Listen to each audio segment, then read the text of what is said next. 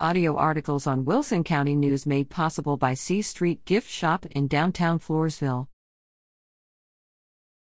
Jailhouse Museum readies for grand reopening. People who haven't been inside the Floresville Jailhouse Museum lately, or who have never been inside, will have some surprises if they attend the September 30th grand reopening of the historic building. The jailhouse, which for decades housed the Wilson County Sheriff and his family on the ground floor and the front of the top floor, as well as prisoners in the back of the second floor, has undergone extensive renovation the last few years, although work remains to be done.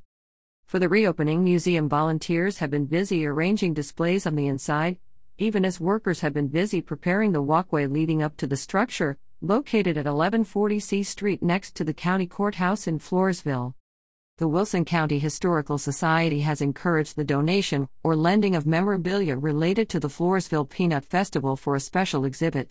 These items will be displayed for viewing in one of the rooms in the front of the building, where the sheriff's family once lived.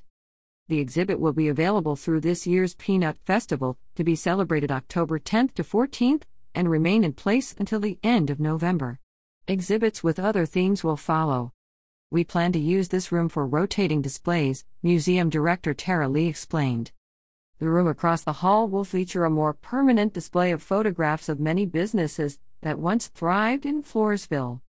Although only one wall was fully covered with framed photographs September 15, Lee had no doubt the other walls will be similarly filled by the reopening date. A large room at the end of the hallway will also display a number of photos, but these will be of county sheriffs, judges, and other officials from the time the old jail was in operation. The room also will show off furniture, books, a 2,000 pound fireproof safe, and other items from the period. Lee notes that while few of these items may have actually been inside the building, they represent the types of things that could have been found in the jailhouse.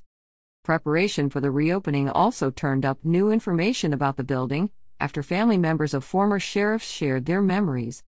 We have always believed the middle room served as the dining room, Lee said. But we were shown a photo that places the dining table in the kitchen.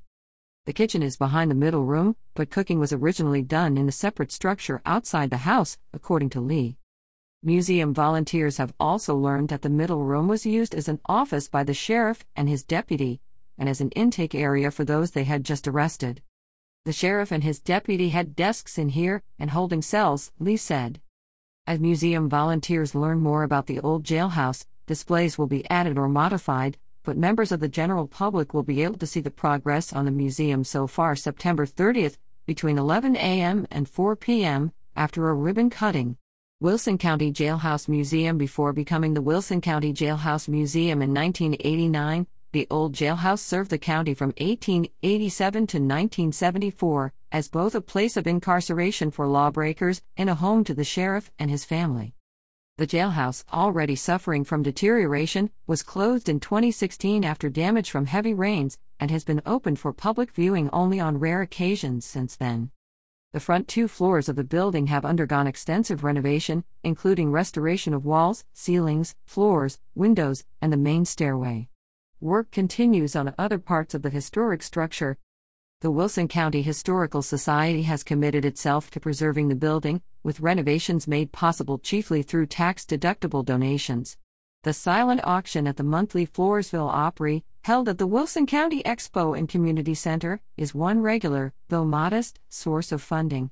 Contributions may be made at the door or mailed to WCHS Jailhouse Museum, P.O. Box 101, Floresville, Texas 78114.